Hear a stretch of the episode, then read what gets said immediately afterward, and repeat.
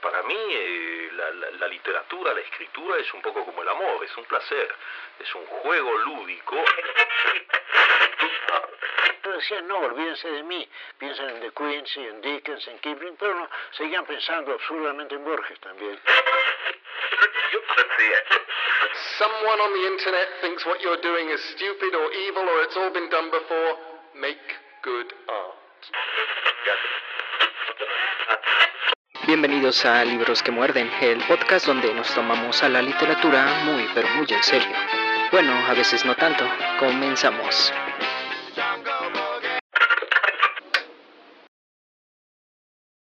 En su era de rincón, los jugadores rigen las lentas piezas. El tablero los demora hasta el alba en su severo ámbito en que se odian dos colores. Adentro irradian mágicos rigores las formas torre homérica, ligero caballo, armada reina, rey postrero, oblicuo alfil y peones agresores. Cuando los jugadores se hayan ido, cuando el tiempo los haya consumido, ciertamente no habrá cesado el rito. En el oriente se encendió esta guerra, cuyo anfiteatro es hoy toda la tierra. Como el otro, este juego es infinito. Tenue rey, sesgo alfil, encarnizada reina, torre directa y peón ladino, sobre lo negro y blanco del camino, buscan y libran su batalla armada. No saben que la mano señalada del jugador gobierna su destino, no saben que un rigor adamantino sujeta su albedrío y su jornada. También el jugador es prisionero, la sentencia es de Omar, de otro tablero, de negras noches y blancos días. Dios mueve al jugador y éste la pieza. ¿Qué Dios detrás de Dios la trama empieza, de polvo y tiempo y sueño y agonía? Ajedrez, Jorge Luis Borges.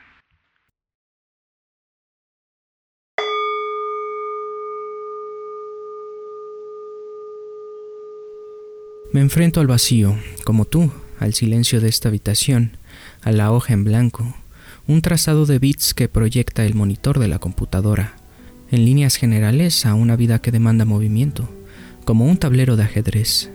Hago mi primer movimiento sin tener una idea clara de lo que ocurrirá mientras recibo la respuesta de mi adversario, ese gran otro que me es desconocido y a la vez me es del todo familiar, porque soy yo. El hombre es los hombres, cada uno de nosotros es distinto, y sin embargo todos somos idénticos. Repaso esa sentencia de paz que leí en sus vislumbres de la India y que no había captado del todo hasta que, frente al tablero de ajedrez, vi los ojos de mi rival y me encontré a mí mismo. Pero si no hay otra edad, entonces ganar o perder son conceptos huecos. La idea a la luz de la razón me parece un tanto absurda. Después de todo, los escaques del tablero y sus piezas son de colores opuestos. La dualidad en el ajedrez es evidente. La forma del tablero se corresponde con el Vastu Mandala, un diagrama que también podemos ver trazado en los templos hindúes y que simboliza el campo de acción de las fuerzas divinas.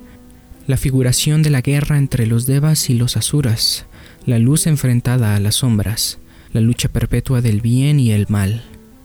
Y a pesar de todo, sigo siendo solo yo en este juego, como el demiurgo de los herejes gnósticos, fuente única del bien y del mal las mejillas de Dios son las nalgas del diablo, reza un viejo dicho francés. Estoy jugando, estoy escribiendo, estoy viviendo, lo hago todo a la vez y el vértigo me invade. Esto no es sano, no, no lo es en absoluto.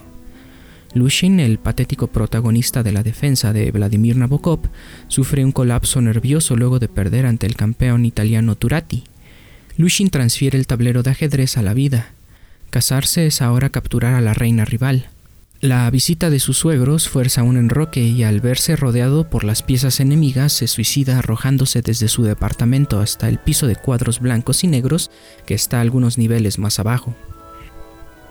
Aunque la novela de Nabokov nos ofrece una visión patologizada y moderna de los símiles presentes entre la vida y el ajedrez, las observaciones con respecto a cómo el ajedrez imita a la vida o viceversa existen desde hace siglos, como bien lo ejemplifica este bello poema del sabio persa del siglo XI, Omar Khayyam.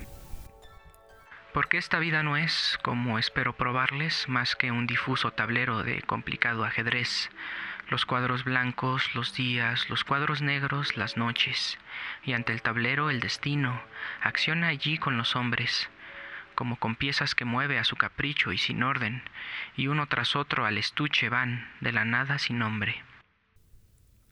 La existencia es una partida de ajedrez. Parece que esta es la certeza última que conquistan quienes ofrendan su vida al juego, cayendo en la locura durante el proceso o quizá alcanzando un estado de gracia similar al de los santos. La respuesta puede variar con respecto a qué caso se analice. El gran Paul Murphy padeció manía persecutoria y pensaba que las personas cercanas a él lo querían asesinar envenenando su comida. Un rey caído en franca persecución.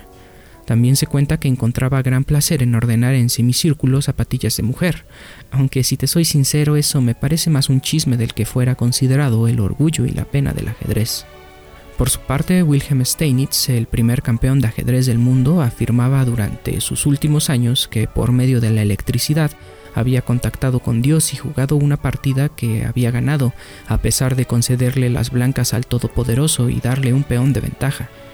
Como última mención de este recuento de locos y santos, el campeón del mundo Alexander Alekhine solo se encontraba cómodo con su existencia frente al tablero, calculando movimientos y anticipando jugadas. El resto del tiempo prefería estar ebrio.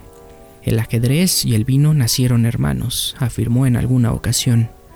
Entre el constante ir y venir de peones y caballos, de oraciones con las que intento darle forma a este ensayo, recuerdo a Juan José Arreola, un escritor que no le dedicó ni una milésima parte a la literatura de lo que le dedicó al ajedrez. Él pensaba que una partida perfecta es la que termina en tablas, en el punto donde los rivales ya no pueden causar daño. La armonía final que solo llega cuando los dos contendientes hicieron los movimientos precisos durante toda la partida. Hacer tablas con Dios, con el prójimo, hacer tablas hasta el final de la vida y con uno mismo, como cuenta un viejo Koan Sen. Un arquero quería cazar a la luna. Todas las noches sin descanso lanzaba sus flechas hacia el astro. Todos sus vecinos se burlaban de él, pero no claudicó y siguió lanzando sus flechas que nunca dieron en el blanco, pero con el paso de los años se convirtió en el mejor arquero del mundo. Esta narración ejemplifica el punto de tensión entre nuestras aspiraciones y lo que en realidad podemos llegar a ser. El objetivo ideal es tocar la luna, pero el objetivo concreto es un estadio más humilde, que es también lo más a lo que podemos aspirar sin por ello considerarnos derrotados. Unas sutiles tablas como las que ofrecía el gran maestro mexicano Carlos Torres Repeto al ver su evidente victoria. ¿Por qué lo hacía? Quizá porque a diferencia de muchos otros grandes jugadores, él no buscaba la victoria del ego, sino que anhelaba la belleza de una partida bien jugada. Era un artista del infinito. Y de nuevo Arreola. El ajedrez es la forma de conformarse del hombre para saciar su sed, su nostalgia de infinito.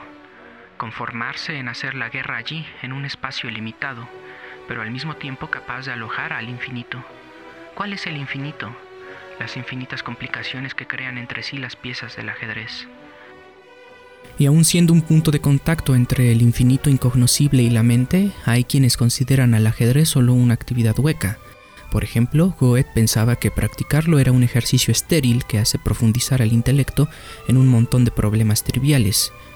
Y en el polo opuesto de esta idea, Faulkner escribe en su novela Gambito de Caballo que nada mediante lo cual es posible reflejar todas las pasiones, esperanzas e insensateces humanas puede considerarse solo un juego.